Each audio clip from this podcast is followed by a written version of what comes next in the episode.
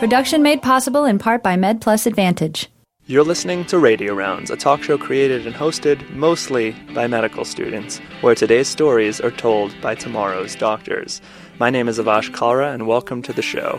Coming up on today's episode, you don't really realize the value of having a patient as part of your quality improvement team until you're actually trying to do quality improvement. We, as doctors specifically, tend to be very sure of ourselves when it comes down to identifying solutions that we think is best for our own system because we think we own the system in the sense that we are responsible for care, we're responsible for making sure that the right care happens. But it's really not our system, it's really the patient system. That was Dr. James Moses, faculty advisor for the Institute for Healthcare Improvement's Open School for Healthcare Professionals. Hear more on this episode of Radio Rounds.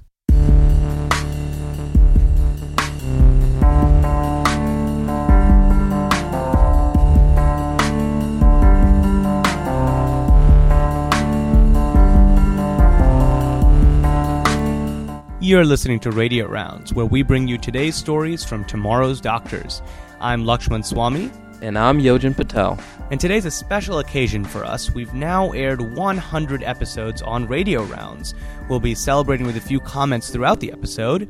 Uh, just a little bit about the show. A few of us started Radio Rounds a few years ago to tell the stories of doctors and patients, and we're so excited at how much it's grown. To start us off today, here are a few words from one of the show's founders, Avash Kalra, an internal medicine resident at the University of Colorado, where, by the way, the Open School's online curriculum is actually required for medical students prior to their graduation. Here's Avash. Thanks, Lakshman. Even though I now live in Denver, over 1,000 miles from where we aired our first episode of Radio Rounds almost four years ago, I'm incredibly excited to be a part of this landmark episode for us. Not only our season 7 finale, but again, the 100th episode of Radio Rounds. It's humbling to think about how many people have been involved along the way to make this possible, and it is almost impossible to sum up what this experience has been like for us so far to produce and air 100 episodes of this program, but one constant throughout this process has been our profound passion for interacting with our listeners. Those of us who have traveled to conferences around the country to talk about radio rounds fondly remember meeting with our listeners. So I'd like to start today's show by thanking all of you listening, as well as our supporters and our partners. Uh, I'd also like to thank every staff member on our ever growing team, and of course, every guest we've ever had all 200 plus of them. We love every part of doing the show every week. When our staff gets together, whether it's uh, in the studio or out, we have an incredible amount of fun. But the real joy is in sharing, sharing the stories that we've been so fortunate to hear in these past 100 episodes.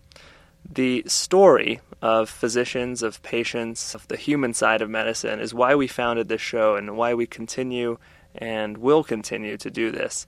In these hundred episodes, there have been countless stories beyond the occasional quote unquote big name guest that we've had, like Samuel Shem, Howard Dean, Patch Adams, winners of the Pulitzer Prize, and so on, we've spoken to a spinal surgeon who himself suffered a paralyzing spinal cord injury. Imagine that cruel irony. To a physician who, as a medical student, walked through the rubble of the World Trade Center on September 11, 2001, looking for survivors to a nine year old diagnosed with terminal illness, to a physician from rural Indiana who broke down in tears in the middle of our interview with him as he recounted the grief and hardship he witnessed while taking care of people in Haiti following the earthquake that devastated that country in 2010. I mentioned those examples specifically because although I've been to medical school and I've been in hospitals, I've never been to many of those places, to the World Trade Center, to Haiti, and I've never had a spinal cord injury or been diagnosed with a terminal illness. We want to bring people the stories of people and places within the broad world of medicine that otherwise we might never encounter, because just as is the case with all the patients we work with, we are without a doubt the product of all the stories we ever hear and all the stories we ever experience. So, for a lot of us, myself included, the power of the story is what drew us to medicine. In fact, I'm fairly certain that the reason why I'm essentially blind without my contact lenses is because when I was a kid and my parents turned the lights out at night when I was supposed to be sleeping, I sat there in the dark, squinting through a pile of books that my parents had left near the bed. But for me, as I've grown up, so to speak, and as I've become a young physician, I've realized that the type of stories we deal with in medicine is the truly appealing aspect of this profession. They're not like the kinds we grew up reading, well structured, with a beginning, a middle, and an end.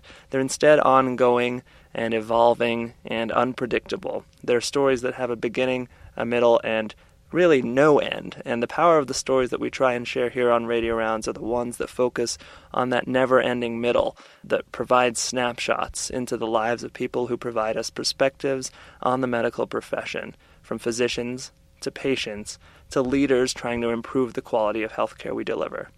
So I suppose it's only fitting for us as we focus on stories that have no end that we thank you again for listening to us for helping us celebrate our 100th episode of Radio Rounds, a show that we hope never ends either. So enjoy the show, everyone. For Radio Rounds, I'm Avash Kalra, helping bring you today's stories from tomorrow's doctors.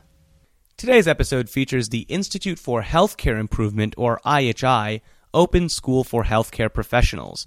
We've addressed the idea of quality and safety in medicine in several previous episodes this season, featuring world renowned leaders in the field such as Don Berwick, past administrator of the Centers for Medicare and Medicaid Services, and Maureen Bisognano, CEO of the Institute for Healthcare Improvement.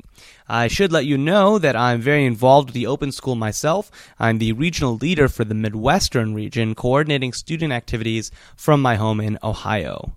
To give you an idea of what the open school is, let me read a quote from Atul Gawande at Harvard's medical school commencement last year.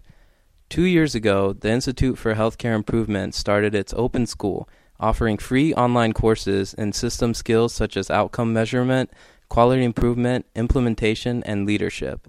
They hoped a few hundred medical students would enroll. 45,000 did. You've recognized faster than any of us that the way we train, practice, and innovate has to change certainly a great endorsement from Dr. Gawande, but the open school has grown significantly since 2011, with over 150,000 members now enrolled in 500 chapters in over 50 countries. The open school is truly a student driven movement for improvement in healthcare. To get a better idea of what it means to teach quality improvement in healthcare, I spoke with Mike Briddon, managing editor for the Open School, and Dr. James Moses, practicing pediatrician and faculty advisor for the Open School. So I'm here today at the Institute for Healthcare Improvement offices in Cambridge, Massachusetts, with some of the IHI Open School staff. We have with us the academic advisor for the Open School, Dr. James Moses, as well as the managing editor for the Open School, Mike Briddon. Mike, Dr. Moses, it's great to have you with us today. We're just going to talk a little bit about the Open School and really get to the heart of what it means to teach quality. Uh, Mike, could you just tell us a little bit about what the Open School is?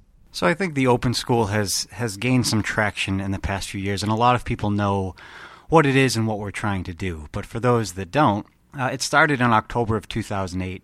It was another wonderful brainchild of Don Berwick.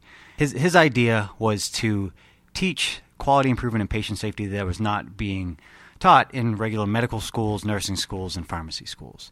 His idea was to let the students pretty much pick what they wanted to learn. So we created this thing called an open school, and at the beginning it had six online courses, no chapter network, and just a handful of students that were really interested in quality improvement and patient safety. And if you fast forward to about three and a half years later, we're approaching 100,000 students and residents that have gone through the open school. Uh, we have 460 chapters in 54 countries around the world, and the numbers just continue to grow every month. So it really is an exciting project to be a part of, and every day we we are we're we're just sort of blessed to to hear from new students out there that are actually starting to make changes in the quality and the care in their local settings. It's amazing how much growth the open school has had. Uh, earlier in the introduction to this episode, we heard a quote from Atul from his commencement speech at Harvard about how amazing the growth has been. But could you tell us a little bit more about the kinds of things that students actually learn? So, yeah, it, started initially with our online curriculum. So, we'll start there. And we have 17 different courses that are focused around quality improvement, patient safety, which are really the bread and butter of, of IHI, and then leadership, managing healthcare operations, and patient family centered care. These courses are free for students, they're free for residents, they're free for faculty. They'll always be that way. And they just really walk you through the basics so that you can talk the talk if you don't know anything about it, so that you can really get immersed in it if that's your goal. And again, each course takes about an hour to two hours to complete, and it really just gives you the basics, the understanding of what it means to to improve care and how to improve care. The second part was really this chapter network that started, and, and this really happened organically. Students just said, you know, the, the online courses are great, and, and I love learning about this stuff, but I'd love to have some face to face interaction. So students at campuses across the United States and then across the world started getting together to discuss the courses, to discuss case studies, to have seminars of their own, to bring in speakers of their own, and even really start to change their own curriculums at their institutions just because they were so excited about learning about quality improvement patient safety and how, one, it could make them better clinicians, and two, how it could make them more confident in their care for patients. So it really has just been this giant organic growth that we're, we're sort of humbled by when we see the numbers every day. It sounds like students are really passionate about this kind of work. What is what is the real value of having a chapter network? I mean, obviously people kind of wanted more face to face contact, but is there any way that they actually get that through the network? They do. We sort of we're just sort of the home base that provides the support. And through this network, they can learn from each other. They can share in the successes and the failures that they experience out in the field. We we have a number of events that we put on as well throughout the year as part of the IHI National Forum, which is in its 24th or 25th year this year. We have uh, a student section of that where they spend a day talking and, and discussing how to improve the chapter network and how to get patient safety and quality improvement into more curriculums for the past two summers. And for next summer, we have a uh, Student Quality Leadership Academy, which brings uh, about 100 students in from around the country and around the world to hear from folks like Dr. Berwick, Vinsani, Dr. Jim Reinertsen, these people that have really have, have really laid the path of the open school and then can come and talk about their experiences in healthcare and how students can benefit from that. So I think it's really the that face to face piece that really drives drives home the value of the open school. So we've talked about how the open school is teaching these important aspects of safety and quality to students in healthcare professions and maybe even students who haven't gotten to that level yet. Dr. Moses, is there any relevance in this for people who are not involved in healthcare, who aren't working in healthcare fields? Yeah, there is, because everyone's a patient.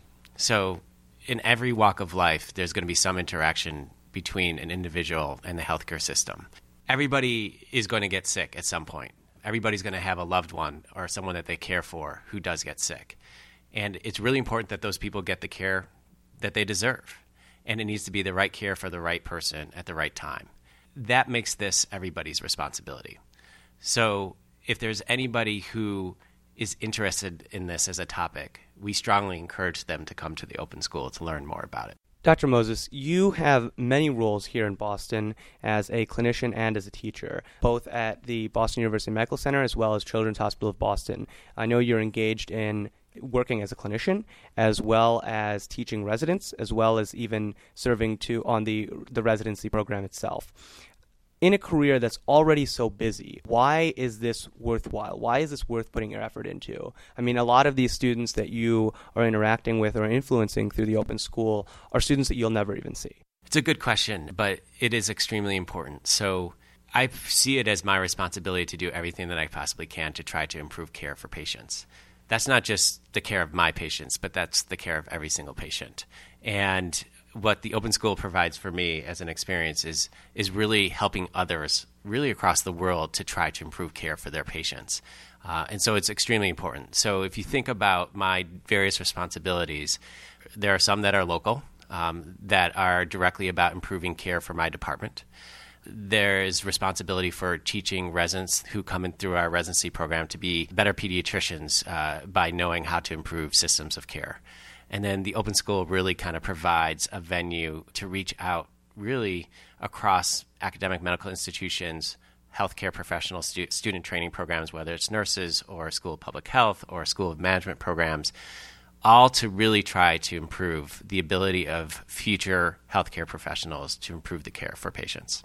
So, Dr. Moses, can you tell us a little bit about exactly what you do with the Open School? Yeah, so I joined the Open School about a year ago, and the timing of my joining the team really coincided with us trying to take the online modules that we created, which really teach the theory of quality improvement and patient safety. And we had to come up with a way to really, how can we bring this learning to actually care being improved at the local setting? And so when I joined, uh, we were actively testing the concept of what we are calling the quality improvement practicum. And that practicum is really oriented to getting the healthcare professional students and residents, and, and really even healthcare professionals who don't know quality improvement, who may have taken our online courses, who may have attained the basic certificate, but are not in a position to actually get this, to be in a position to do quality improvement uh, in their local setting. And this really provides a structured way for them to take their theoretical learning and apply it. Apply it to their patients, apply it to really the local care settings in which they're working. I think it's really important that the only true way that one can learn how to do quality improvement is by doing quality improvement. And I feel like the contribution that I've personally been able to make to our team at this point is by creating that opportunity within the open school. I really like that comment that the best way to learn quality improvement is to do it. I think that actually resonates with a lot of, of clinical med- medical training as well. But could you could you give us an example about what that really means? Can you give us an example of a project maybe where you you could see some improvement, you could see some learning as well. I think to give an example of that for us is we've been trying to improve our care for sickle cell patients in the emergency room and specifically trying to improve our timing to pain medications for patients with sickle cell disease who are coming in with painful episodes.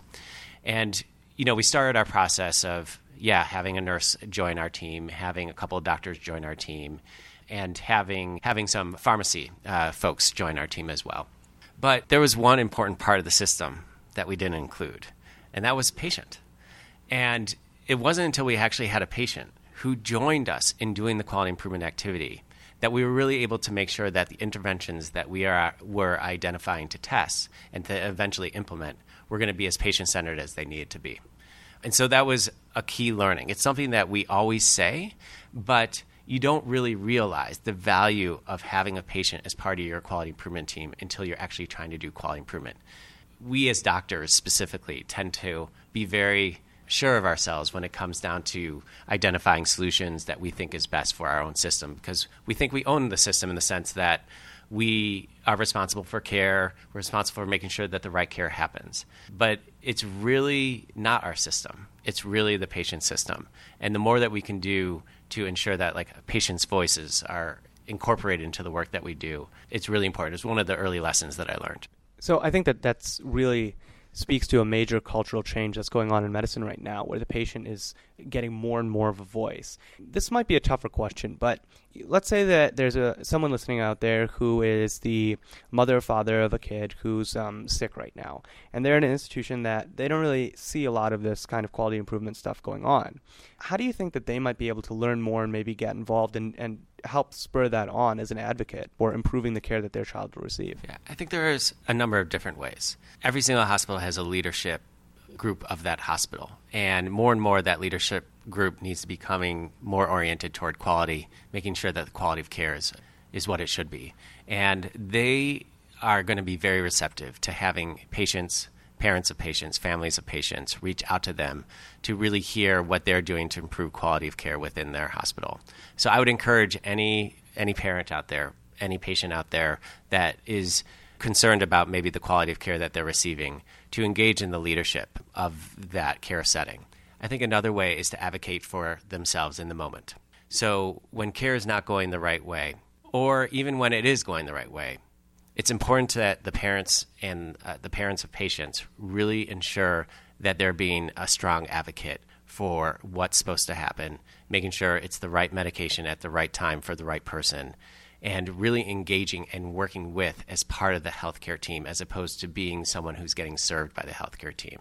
It's very important that they are become as integral as they possibly can during any kind of care experience with the care that they're personally receiving you know, I think the sickle cell example that Dr. Moses just presented is obviously a, a fantastic example of quality improvement being done in, in, the local setting. But I think, you know, just just as sort of an addition to that, it doesn't have to be on a grand scale. It can be a small change, and I think this is really where we're trying to um, encourage students in the open school to start, and we've seen some success already. One example that stands out in my mind there's a medical student at the University of Dundee over in Scotland who improved wait time in, in the theater and ended up uh, with a cost savings of 1,200 pounds per day, which is kind of a big deal. And you know that's just that's just a student looking at a system and saying, well, wait a minute, this this doesn't make sense. And what if what if we just did it this way, running a couple PDSA cycles, having some nice faculty advising, and it turns out that she's making a big big change in her system. It just goes to show that you don't need to look at an entire hospital system and say, okay, I'm going to change the way that medications are delivered. You can just look at, at one patient and say, how can I make care better for this patient? And it's probably going to lead you to some uh, serious quality improvement that's going to be gratifying for you, and at the end of the day, why everyone is here, make care better for the patient. You know, Mike, I think that's just such a great point about how you can start basically anywhere. And if you just keep your eye on the patient, you'll find something to improve and you'll find a way to do it. Dr. Moses, where can someone start? I think it's really important to start at the bedside. So I think if you're a student out there, or a resident, or a healthcare professional who's wanting to learn how to do quality improvement, go shadow a patient who's getting admitted to an inpatient service. Go shadow a patient who's being discharged from an inpatient service to home. Go to a home setting to see how someone with a chronic illness manages their, their chronic illness. It's from that vantage point that you're going to see where our system fails our patients. And you will readily be able to identify a quality improvement project really from all those experiences. It will, it will really be overwhelming to you just how difficult it can sometimes be being a patient getting cared for by our healthcare system. Wonderful. Thanks so much for joining us. And for anyone interested, definitely check out the Institute for Healthcare Improvements Open School. That was my interview with James Moses and Mike Briddon of the Institute for Healthcare Improvement's Open School. Actually, I just returned from the IHI's 24th National Forum this past week in Orlando, and it was an incredible experience. With thousands of physicians, nurses, administrators, and pretty much everyone else involved in healthcare present, I got to experience some amazing energy and meet students from all around the world. Definitely check out the Institute for Healthcare Improvement's Open School at www.ihi.org slash open school or email me at lswami at radiorounds.org for more information. Thanks for listening, everyone, not just to today's, but all of our past 100 episodes. We've got plenty more in store for you starting right back up in January. In addition to this episode, you can also find a complete listing of past episodes for download and much more on our website. Contact our team at Radio Rounds anytime via email, like us on Facebook, and follow us on Twitter. Be sure to visit us at our sweet new website, www.radiorounds.org. Production made possible in part by MedPlus Advantage, sponsored by the American Medical Association, providing group disability and life insurance to students and residents through participating educational institutions. Visit us at medplusadvantage.com. Radio Rounds is also proudly partnered with the Student Doctor Network, online at studentdoctor.net. Is an application to medical school in your future? Learn tips for admission success in the new second edition of the Student Doctor Network Medical School Admissions Guide, available now in paperback and electronic formats through the SDN bookstore at studentdoctor.net. Please remember that the views and opinions expressed on Radio Rounds are not representative of the views and opinions of the partners of Radio Rounds or of the Wright State University Boonshoff School of Medicine. For our entire staff here at Radio Rounds, I'm Lakshman Swamy, and one day we'll, we'll be your doctors. doctors.